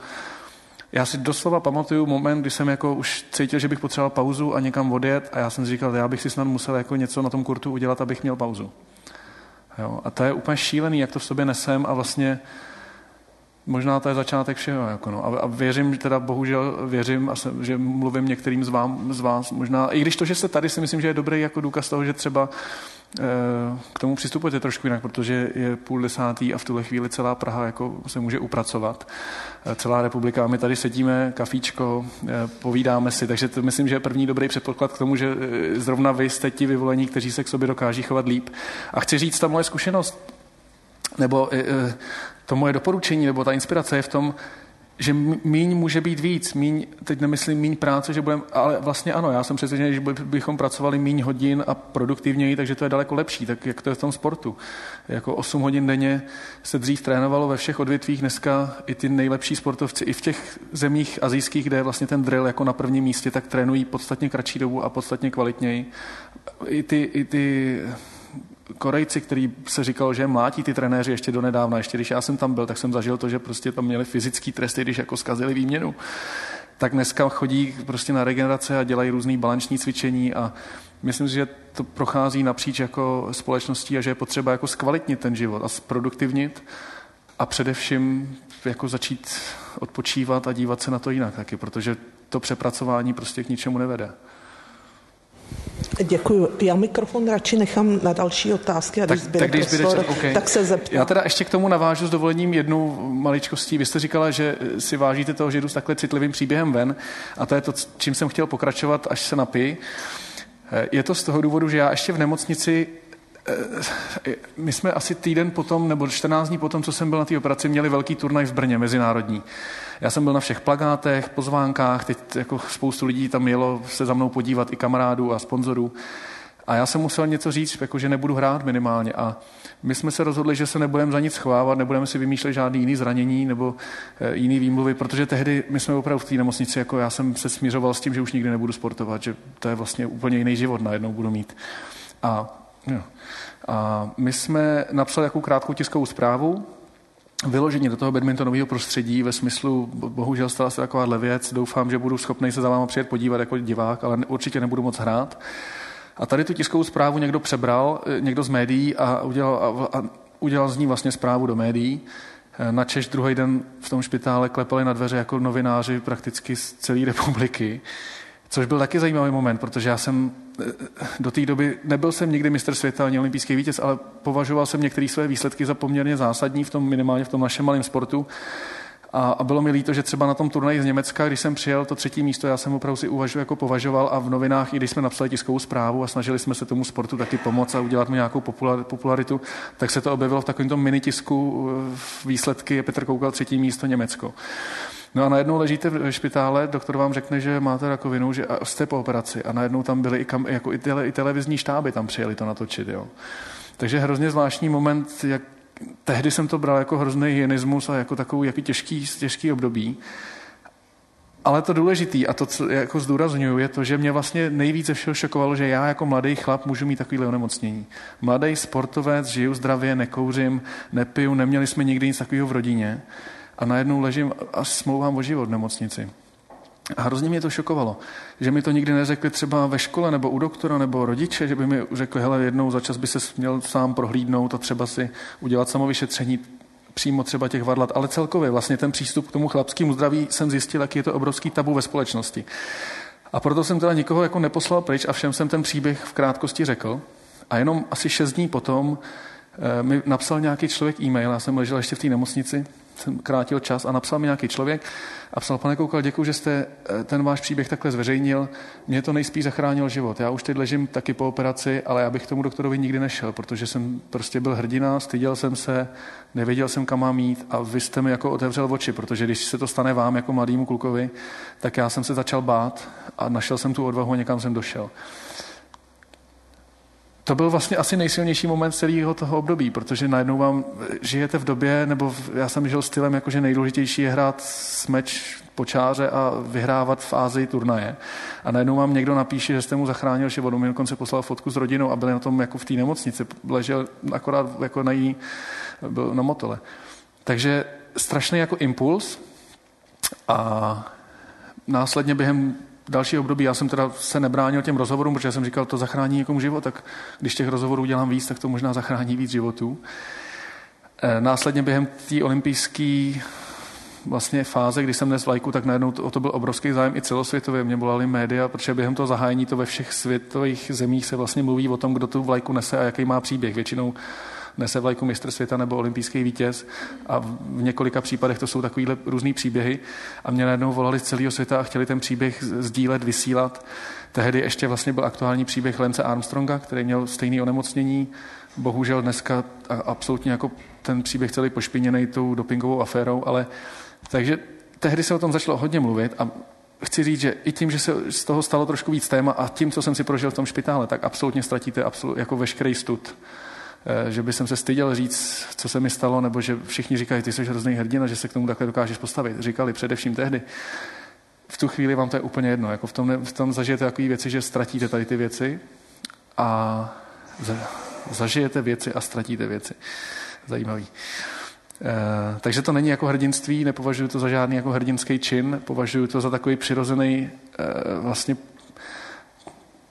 když vám někdo napíše, že jsem mu zachránil život, to je něco úžasného. A, a od té doby já o tom vlastně mluvím jenom s tou myšlenkou. Já takovýhle příběh, který říkám vám, jsem říkal včera ráno, včera večer, dneska tady a večer ho budu říkat v Ústí nad Labem. Chodím do škol, chodím do firem, eh, dělám napsal jsem o tom knihu, natočili jsme film, eh, mám nadační fond a snažíme se vlastně to roznést do světa. Snažíme se donést do světa ne, že Petr Koukal přežil něco a sedněte si na zadek, ale snažíme se roznést do světa, i chlap může být nemocný, není to ostuda, chovejte se k sobě zodpovědně. Ženy, nedělejte si z nás legraci, že máme rýmičku a kašlíček, nás to potom totiž odradí dojít si někam. A snažíme se vlastně z toho udělat trošku i vtipnou formou společenský téma, protože vnímáme, že v tuhle chvíli je mužský zdraví spíš společenský tabu a bohužel spoustu lidí na to díky tomu přijde, že se stydí, nebo díky tomu, že mají pocit, že to nemají nikomu říkat, tak eh, kvůli tomu může přijít jeho život. A nebo případně velmi zásadně si jako zhoršit kvalitu života, protože když se na to onemocnění přijde pozdě, na jakýkoliv onemocnění, nejenom urologický, tak eh, ta následná léčba může trvat podstatně díl a může to tělo daleko víc zranit. Takže proto o tom mluvím, proto jsem taky tady, eh, proto rád dělám rozhovory a chodím na různé představení a ale vždycky ta podmínka je, abych o tom mohl pohovořit. On za to ví. Nerad někde chodím, aby se nás ptali, kdo doma vaří a, a jaký máme zvyky. Jediná podmínka od nás od obou vždycky je, že přijdeme rádi, ale chceme jako udržet to téma toho nadačního projektu, který máme. Děkuji. Tak chcete se ještě na něco zeptat? Honza? Do, dotazu, dot, uh, dotazu je spousta. Uh, já, já možná uh, teďka asi tu půlku můžu škrtnout, protože to byla jako kdyby ohledně toho, kdo okay. vás doma vaří, víš, a tady tyhle, ty, tady tyhle ty věci, co jsi říkal. Ale mě samotného a pár lidí jako zajímá ten mentální trénink, ke kterému se, ke kterému se nějakým způsobem trošku okrajově dostal. Mohl by si o tom povykládat něco víc? To znamená, říkáš, OK, mezi uh, 30. a druhým, 50. a druhým hráčem je to vlastně stejně, podle mě v biznisu je to hrozně podobné. Uh, jakým způsobem se tady tohleto drilluje, trénuje, jak to probíhá? No, Znovu, jo, je to jenom inspirace z toho mýho příběhu, jak jsem to měl já. Neměl jsem nikdy žádného psychologa, ani vyloženě vystudovaného, erudovaného člověka, který by se tím zabýval. Měl jsem kamaráda, který eh, to tak jako se učil různě a žil a četl o tom a, a spolu jsme si o tom, byl to náš rodinný známý, který mě znal od malička. A zašlo to tak, že se mnou jednou jel na turnaj a viděl mě, jak vlastně vedu, vedu, hrál jsem dobře a najednou jsem se sesypal a ten zápas jsem prohrál. A mě to samozřejmě jako hrozně bylo líto a, a říkal jsem si proč a jak je to možný.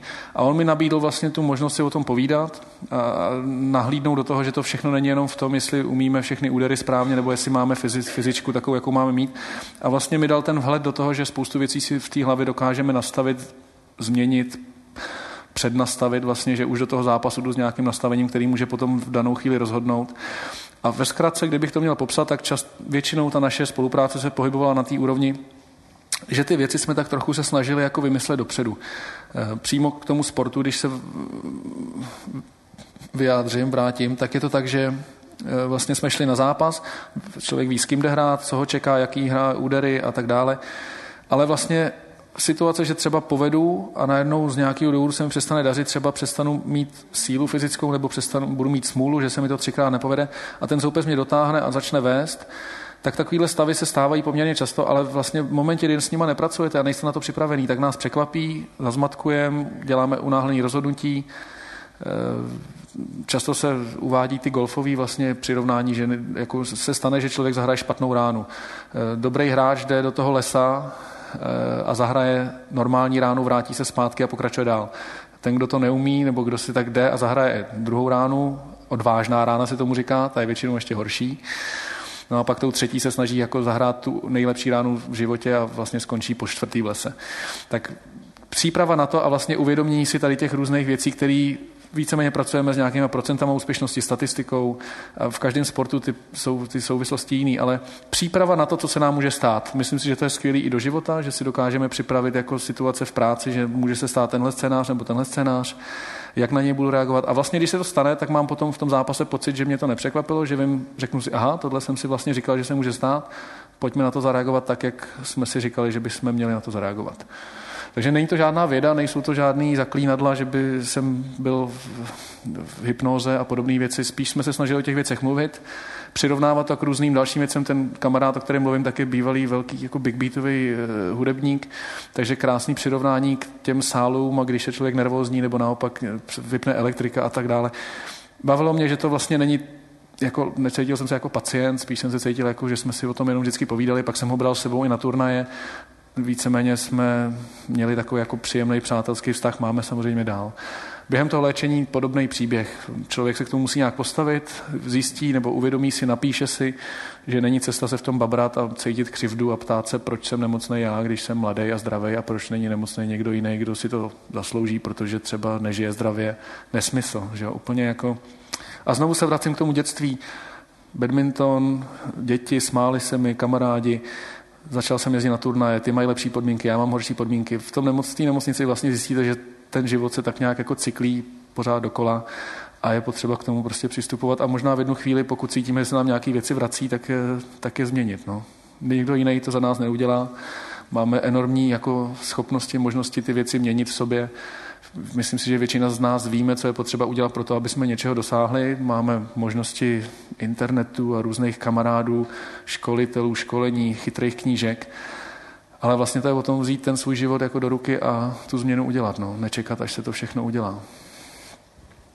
OK, otázka k badmintonu jako sportu, to je tvoje jako velká láska a určitě od toho sportu ne, jako neujdeš, ale otázka je, proč tady není jako někdo další. Je to hrozně populární sport, má to širokou základnu. Co je vlastně ta, co je vlastně ta hlavní brzda tady toho No, má to základnu, dneska podstatně samozřejmě větší než dřív. Já si pamatuju dobu, že když jsem začínal, tak někdo v Praze, v Brně jsem šel a viděl jsem někoho s badmintonovou raketou, tak jsem skoro vždycky se za ním rozběh, protože to musel být někdo jako známý, protože ten badminton opravdu hrálo jako pár desítek lidí tady.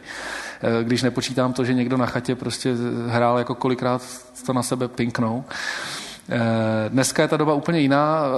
Já bych si přál, nebo je to vlastně jedno, ale jestli tomu jenom částečně ten můj příběh přispěl, tak jsem samozřejmě za to rád, protože ten sport mi dal jako velmi mnoho a snažím se tomu vracet. Eh, dělám spoustu firmních turnajů, dělám spoustu akcí pro děcka v klubech, v soukromí tréninky a mám radost, když dneska jdu a vidím, zrovna dneska jsem se měl a viděl jsem lidi s raketama, to je prostě úžasný. Jako, je to, nechci to vůbec přirovnávat úspěchama třeba k tomu biatlonu, ale dneska jako my jsme dojatí, když ještě jak žijeme venku, nebo že, především ta Gábina, jak je venku a užívá si to tam na místě a pak vlastně vůbec jim nedochází, co tady způsobují, jak tady se zastaví den, když ty biatlonisti závodí třeba. A je to tak čerstvý a tak jako živý a tak silný, že si to nikdo pořádně vlastně neuvědomuje, co se jim podařilo, protože před pěti, šesti rokama ten biatlon neexistoval.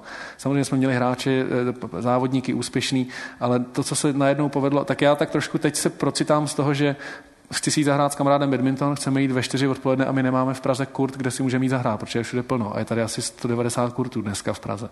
Takže to já vždycky úplně jako zaplesám, jak je to skvělé, kam se to posunulo. Eh, což je první, si myslím, eh, krok k tomu, aby do budoucna se produkovali nějaký další hráči, ale chybí tomu dneska ten systém, chybí tomu vedení ze strany svazu, který se s, nějakým způsobem snaží a formuje, ale donedávna i ten svaz vlastně fungoval na bázi dobrovolnický, prostě to není ten, chybí tomu ta profesionalita. Tak jak když budete dělat nějakou firmu jako ve volném čase po večerech, tak prostě má, nikdy z toho asi nebude nic zásadního. Nebo pak můžete mít štěstí, že máte nějakého rodiče zapáleného, který tomu obětuje svůj život byl to můj případ. A vlastně napříč českým sportem, když se podíváte, tak bohužel spousta úspěchů jsou vlastně ty jednotlivé příběhy, e, trenér, nadšenec, úžasný sportovec, talentovaný a spolu to někam dotáhnou. Není to produkt systému. Martina Sáblíková, Šárka Strachová, eh, tenisti vůbec, taky to není úplně produkt ekosystému, jsou to většinou, zatím stojí silný příběhy těch, těch lidí nejbližších. Tak eh, věřím, že se to třeba změní. Já tomu rád pomůžu, rád svoje rady předávám dál, protože to, co jsem načerpal v celém světě, je myslím velmi cený. Upřímně říkám, že o to není úplně zájem vlastně o ty moje rady. Je to nějaký zase i asi ego toho sportu, kdy jeden člověk z toho vyčuhuje, tak v tom sportovním, paradoxně v tom malém badmintonovém rybníčku mě jako nikdo nemá moc rád. Eh, mě to vždycky jako, mě to je teda jedno trošku, ale vlastně mě to i bavilo trošku jednu chvíli, že mě nemají ty lidi rádi, ale eh, myslím si, že to je škoda, že dneska, když jsme jako, měli bychom zahodit ty ega a ty, ty sebe jako žabomyší války, protože můžeme si navzájem pomáhat, ale končí to často na tom, že najednou je v tom sportu víc peněz, i třeba teď chodí víc peněz jako státních, což je skvělý, ale čím je tam víc peněz, tak tím větší jsou ty žabomyší války a tenhle z tohohle oddílu nepustí toho hráče trénovat s někým jiným, protože se, prostě se nemá rád s někým z toho oddílu. Je to škoda a tímhle si myslím, že troskotá spousta českých sportů. Bylo by fajn to změnit. Já, já se na to musím zeptat, protože spousty lajků mi to tady jako vyhazuje tu otázku, tak jak se to povedlo, že jsi zbalil tu gábinu, rozumíš, jako, tak jako musím tady. Říkal, jsem přesně nechtěl tohle. Eh, to já nevím, to se musíte zeptat té Gábiny. My jsme se potkali na akci spo- trenér roku. Oba dva jsme tam předávali nějakou cenu a bylo to naše první setkání e, vtipný a není to tajemství, je to, že já jsem Gábinu nikdy neměl moc rád, mě přišla velmi jako nesympatická, e, což je ku podivu, protože ona působí takovým jako andělským dojmem, ale mě, já jsem si to vlastně celou dobu myslel, já jsem ji znal pouze z, z novina z plagátu. Že přišla mi taková, eh, vlastně, že to je hraný, že to celý jako hra, taková ta holčič, taková ta princeznovskost, to, jak, jak mluví a jak, jak se vyjadřuje.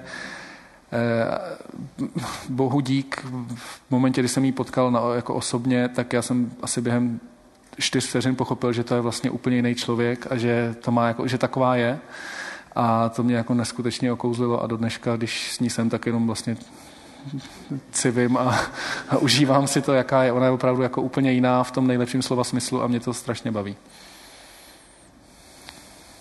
to, to, teď, to, je mi to jasný. OK, beru si slovo, protože tady to nikam nepovede, ty otázky. Ne, ne, ne. Já, já, myslím, že si, já myslím, že si toho málo řekl o, jo, to bych rád o právě... projektu, tak uh, já, já možná jako na, na to navážu, víš co, to je prostě pro mě jako 1.30. Už je. Co, a ty, ty jako už tady jako vykládáš, víš co, jako, že jak máš za sebou nějakou kariéru a tak, ale ještě toho strašně moc máš před sebou. Tak uh, zkus říct, co teďka děláš, ať už je to na ministerstvu školství, STK pro chlapy a tak dál. Pro mě to jsou velmi zásadní a zajímavé věci, tak Děkuju. Tak eh, postupně. Eh, Především vlastně největší část jeho času trávím tím projektem, který se jmenuje STK pro chlapy. Je to projekt nadačního fondu Petra Koukala. Máte tady všichni ty brožury. Vy další, kteří se díváte, bohužel zatím ne, ale eh, vymyslíme nějakou cestu, jak je k vám dostat.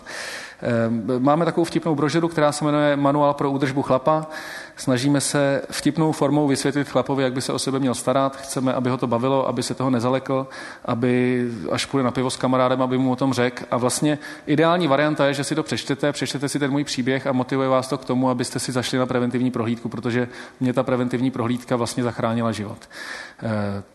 Ta o něco nižší varianta, ale pořád uspokojivá je taková, že když nedej bože někdy se vám nebo někomu z vašeho okolí něco přihodí, eh, něco si třeba nahmatá nebo se vám svěří s něčím, takže vy na to nezareagujete tak, jak můj spolubydlící, který mu, když jsem to řekl, eh, když jsem přišel tehdy, to je a opravdu na začátku, když jsem si poprvé něco nahmatal. Já nevím, do jaký míry můžu mluvit prostě nebo ne tady v tom pořadu. Můžu. Není to úplně je to takový, eh, rozmohlo se nám tady takový slovíčko. Ehm, ehm, bylo to tak, že já jsem vylezl z té sprchy a říkám, Michale, ty, já jsem si něco nahmatal, to já vůbec nevím, jako, mám to řešit, nemám to řešit. Ptám se ho na radu. Jo? Dva, je fakt, že jsme byli dva vesničani první rok v Praze. Frajeři, že jo, televize, pivko. A Michal takhle zhlídnul od těch novin a říká, to se někde asi skřípnul při šukání, to nic nebude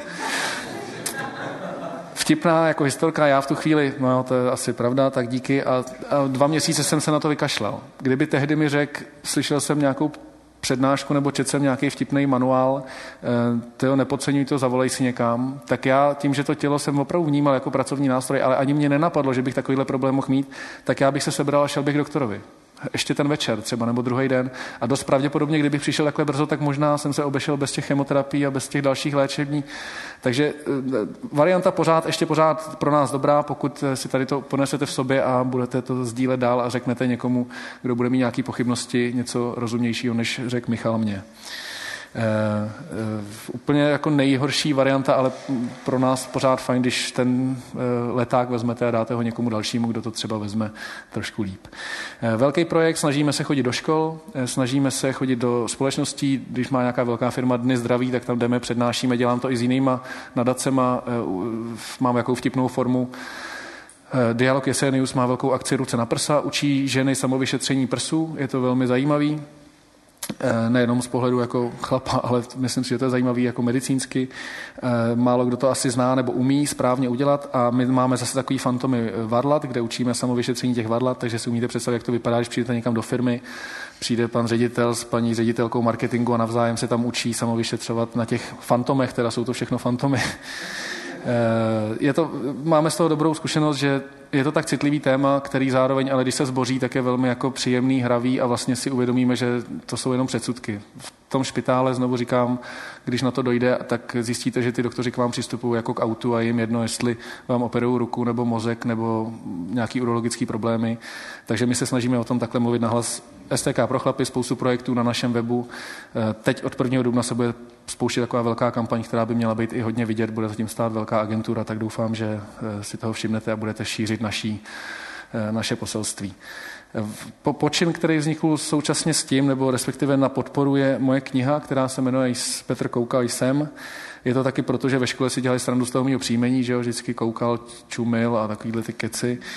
E, jmenuje se jsem, na konci je tečka, ta je velmi důležitá, lidi mi píšou mail, že jsem negramot, že do nadpisu se nepíše tečka. Eh, já jsem to tam napsal schválně, aby to neznamenalo, nebo ten, ta myšlenka je taková, aby to nebyla jako kniha, která na první pohled se tváří, jako že to je moje ego, tady mě máte, sedněte si na zadek. Tak ta tečka je tam proto, že to znamená, jako jsem, jako že žiju, eh, že, že existuju.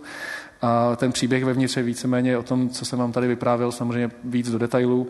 Jsou tam pikantérie, které nejsou nikde v novinách ani v článcích Eh, samozřejmě i s Gábinou, protože jsme ji dopsali teprve v říjnu, takže tam je i naše svatba, to, jak jsem jí žádal v roku a spoustu jako vtipných momentů, který eh, vlastně na některý ani nejsem pišnej. Jsou tam i věci, na které vůbec nejsem pišnej, je tam všechno podle pravdy, protože jsem, moment, teda ještě zajímavá věc v knížce, chtěl jsem vám říct. Já jsem si ji psal celou sám, respektive s, s Martinem Moravcem, který mi pomáhal to dát do nějaké formy, aby to bylo čtivý, což nechám na vás, jestli je nebo není. Všem doporučuji napsat si svoji knihu nedoporučuji vydávat, to je teda strašná pakárna, ale vyda, napsat si a, a vůbec si jako uvědomit, co všechno dneska vnímáme třeba jinak než tu dobu, vyčistíme si tím spoustu vztahů, zjistíme o sobě spoustu nových věcí. Já mám nějaký útržky, který jsem si psal, když jsem byl v nemocnici, když jsem to prožíval a schválně jsem se na ně nedíval, nejdřív jsem si to teď celý sepsal znova, nebo třeba na, můžete si to i namluvit na diktafon a pak si to pustit. A pak jsem je porovnal s tím, jak jsem to vnímal předtím a to jsou úplně dva jiný pohledy, jak kdyby to psali jako jiní lidi v jiný generace úplně. E, velmi zajímavý příběh sám pro sebe, napsat si svoji vlastní knihu, třeba ne celoživotní, ale třeba každý večer si napsat jako knihu z toho dne. E, myslím, že tím, jak jenom to promluví z nás a že ideálně, když se to napíše, tak si myslím, že máme možnost jako sebe sami poznávat a dělat se, e, nechci, aby to znělo nějak vznešeně, ale dělat se trošku jako lepšími. Tak kniha je tady případně k mání, je i na mém webu, je, stojí nějaký peníze, nemůžu vám ji bohužel darovat, ale můžu vám ji podepsat nebo věnovat. Budu rád, pokud vás bude zajímat. Super. Mám ještě tady další otázku, která se vyšplhla stejně vysoko, jako jak se ti povedlo zbalit gabču, což je super. Hlavní a konkrétní rozdíly mezi tím, jak jsi žil předtím a vlastně co děláš teďka. Strava, smýšlení, vztahy, hodně už si o tom mluvil, ale je něco opravdu, je něco opravdu konkrétního, co, co, by si jako, co by si vypíchl? No, uh to je takový balíček. Samozřejmě člověk, eh, co je důležité říct, eh, minimálně v mém případě to onemocnění nebo celý ten příběh mě velmi výrazně ovlivnil, ale není to prosím vás tak, že přijdete z nemocnice a žijete vlastně úplně jinak. Já jsem si myslel, že to tak bude. První týden, 14 dní, měsíc jsem jako měl pocit, že to pořád tak je, ale najednou eh, jsme asi jenom lidi, mám, jsme nějak nastavený, na spoustu věcí rychle zapomenete a začnete zase dělat třeba stejné chyby, které jste dělali dřív. Není to tak, že jste nový člověk s novým mozkem, s novým uvažováním. Vracíme se do těch stereotypů, do kterých nás asi tlačí i společnost, tlačí nás do nich média, tlačí nás do nich nějaká touha po výsledcích nebo po výkonu. Velký rozdíl si myslím, že je v tom, že si to v mno, ve většině, věřím snad skoro ve všech případech dokážu uvědomit včas, než se ten kolotoč roztočí příliš rychle. Věci typu že stojíte na poště a necháte se vytočit, že to trvá dlouho. Věci typu, že někam spěcháte, tak jste ochotný jako tím autem jít jako závodník. Velmi rychle eh, si to dokážu dneska uvědomit a zastavit a zpomalit a naopak eh, dělám takový vždycky testy, že v té poště si schválně stoupnu do té fronty, která má nejvíc lidí a snažím se tam jako vytrpět a vystát. Je to skvělý trénink, všechno je o tréninku. Eh, to je zase další jako trošku z toho sportovního světa tím, že máme dneska ty možnosti, víme prakticky všechno, co máme dělat, jak to máme dělat, chybí nám ale ta pokora k tomu, k té práci, která zatím je. Nestačí to pouze říct, nestačí si ho pouze přečíst nebo se na to podívat v nějakém videu, je potřeba to trénovat. Věci, jako je trpělivost, pracovitost, disciplína, nic nejde samo, nic nejde jedno bez druhého, všechno musí jít dohromady a to mě naučil ten sport a ještě víc tady ta, tady ta zkušenost. Takže pokorně se prostě jako do té do těch věcí dostávat a učit se je a nebejt zklamaný, když se to nepovede. Já taky občas jako mám takový období, že přijdu domů večer a zjistím, jak jsem ten den jako zase prožil, vlastně ani neprožil, že to tak jako uteklo a nebyl jsem vůbec vyklidněný, spěchal jsem z bodu A do bodu B, nesoustředěný, nežiju tou aktuální jako situací, co si myslím, že je základ všeho, vlastně žít jako tím další kliše, žijeme jako tady a teď a ne v budoucnosti ani v minulosti. V momentě, kdy z toho jako uskočím, tak jsem schopný si to jako uvědomit poměrně brzy a snažím se to rychle napravit. Týká se to i třeba těch stravovacích věcí. Samozřejmě jako hodně jsem změnil svůj, svůj životosprávu celkově, ale není to tak, že bych najednou začal jíst pouze klíčky a mrkev. Rád si dám i jako s hřeším jídlem, i pitím, rád půjdu s kamarádama na pivo, ale je to všechno vlastně v takový, řekl bych, rozumný míře a to je ten rozdíl mezi Petr koukal před nemocí, Petr koukal po nemoci, že se pokorně dokážu k tomu postavit včas a změnit to, když cítím, že to někam zase utíká, kam nemá. Díky. Petr Koukal. To je celý. Děkuju. To uteklo. Děkuju moc krát. Děkuju. Děkuju.